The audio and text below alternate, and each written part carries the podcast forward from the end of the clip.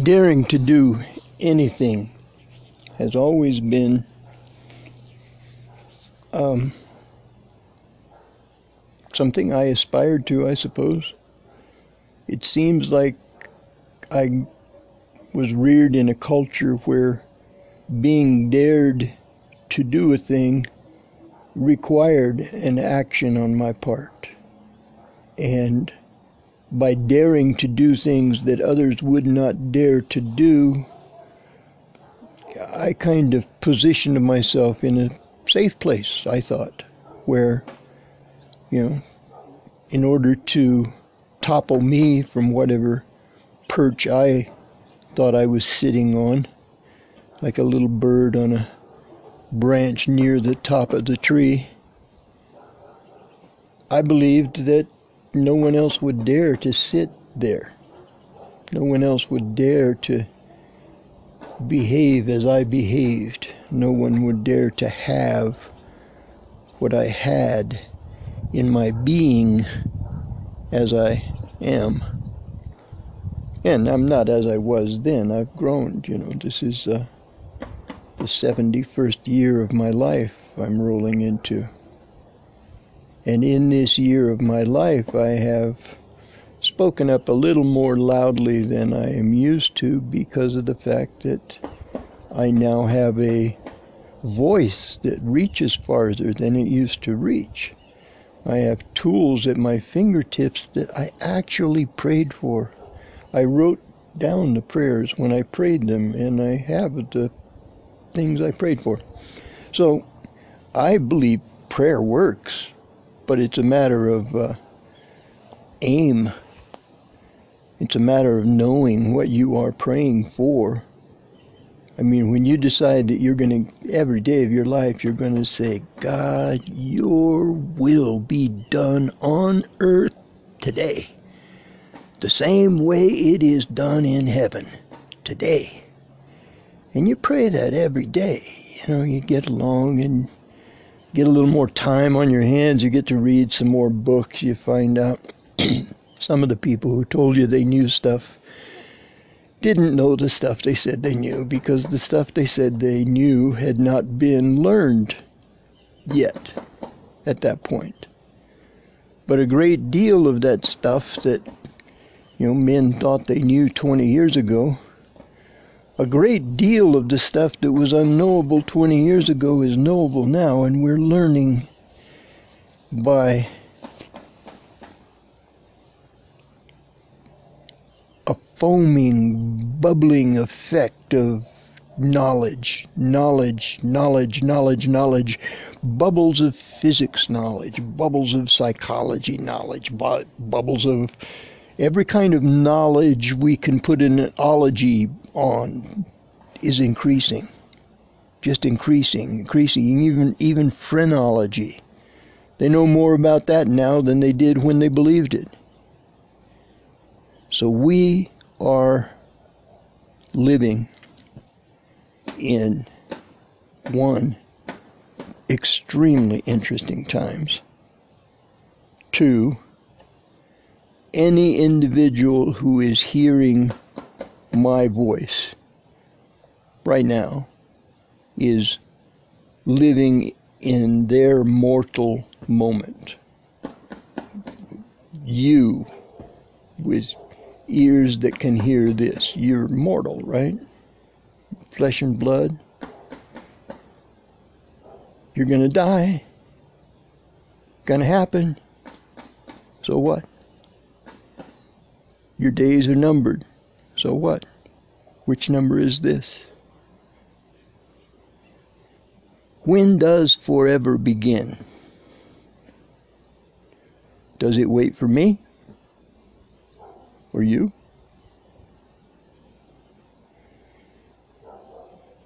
Can we let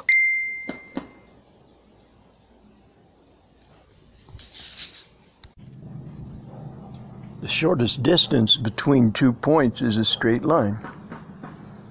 So I've got point one, point two, and ding!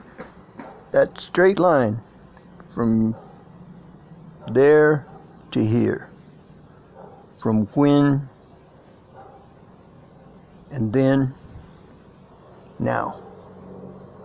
And now is such a flexible, such a flexible sort of a time bubble. You know, anything can happen here. Now, I imagine. So suppose that once upon a time similar to this, long, long, long ago, God, the God, the you know, creator of creation, that idea, that idea, that thought had unrolled to the point of having chosen to duplicate or replicate. And with this decision to duplicate and replicate, everything that matters began to matter. Everything mattered. And every event was an experience which was learned. And those experiences which tended toward not destroying what came before them. Those tendencies balanced toward forward. Those tendencies came to be known as good. And the tendencies that tended to destroy the good that had come before, those were termed evil, as in live and the opposite of live, evil. Cool how that worked out in English, isn't it?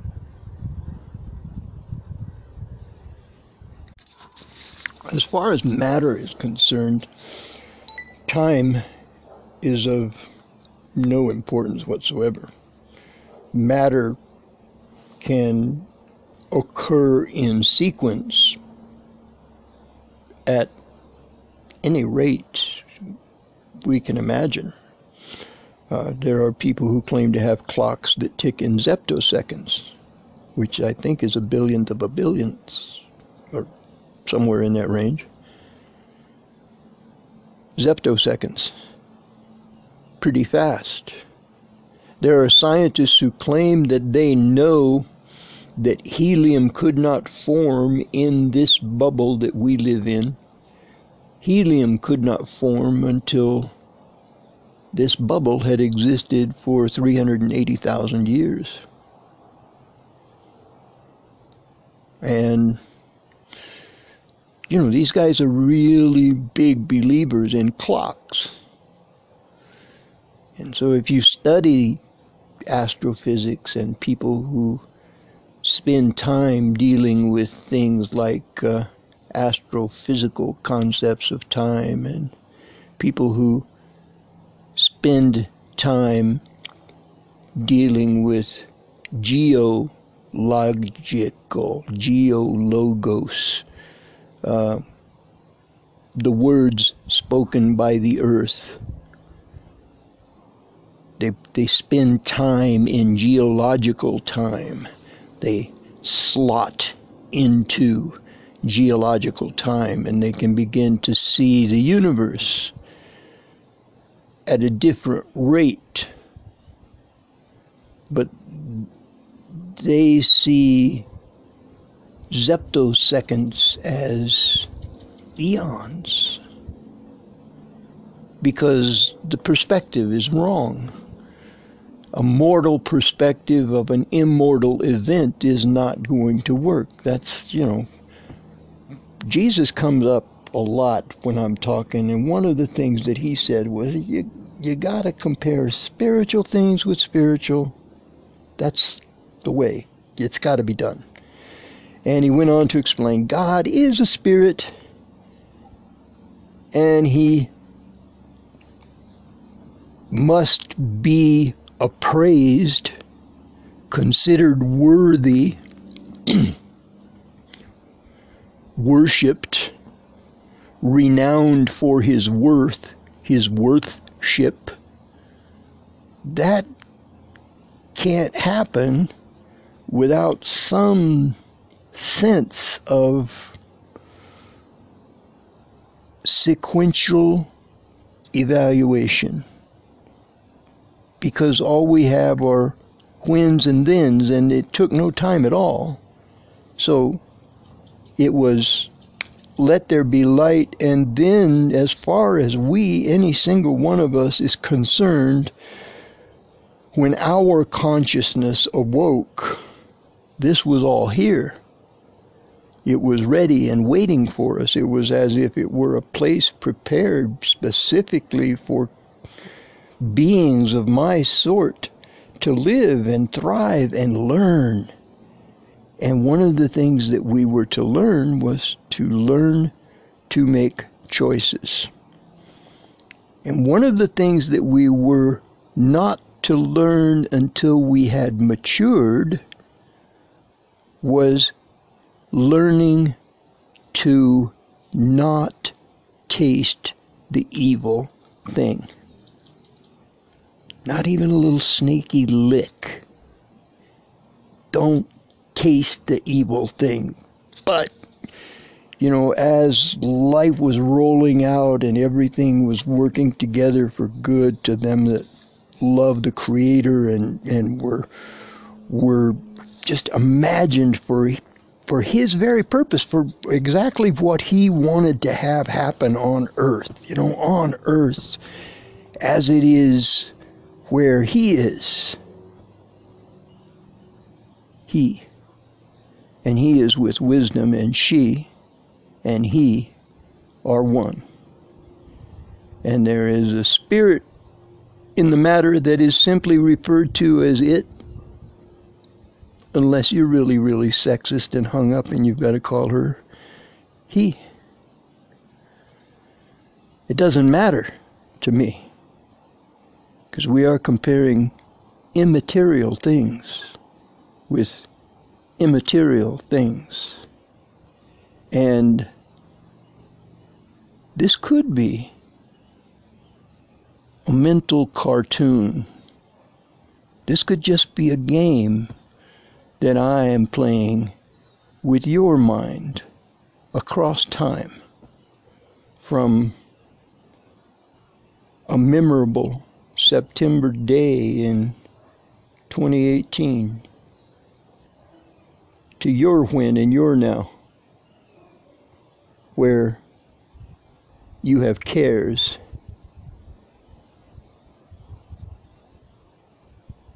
You have cares. And even if someone were to rise from the dead and tell you to cast all your cares upon him because he cares for you, even if that happened, you would have to choose to allow it to be true. Believe by your leave. Honest to God, that's what it means.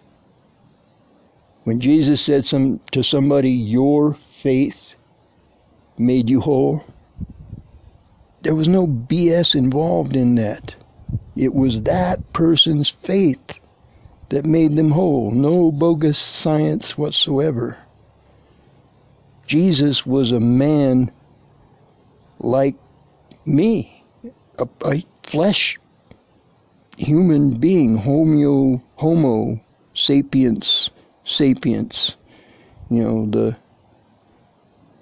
the dirt ball, the fertile dirt ball, the humus being that thinks and knows it's thinking. And now we're evolved. We are Homo sapiens sapiens augmentatious. We have cell phones attached to our ears, video cameras attached to our eyes,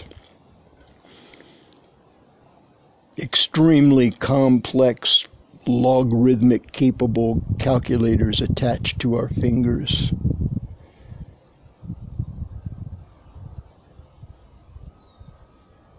Telescopes orbiting the earth and attached to our brains and our eyes.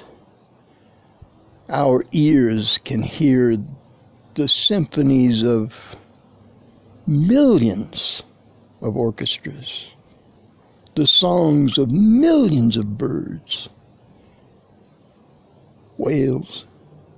We can hear wind sounds from all around the world. Good horse riding music from Mongolia.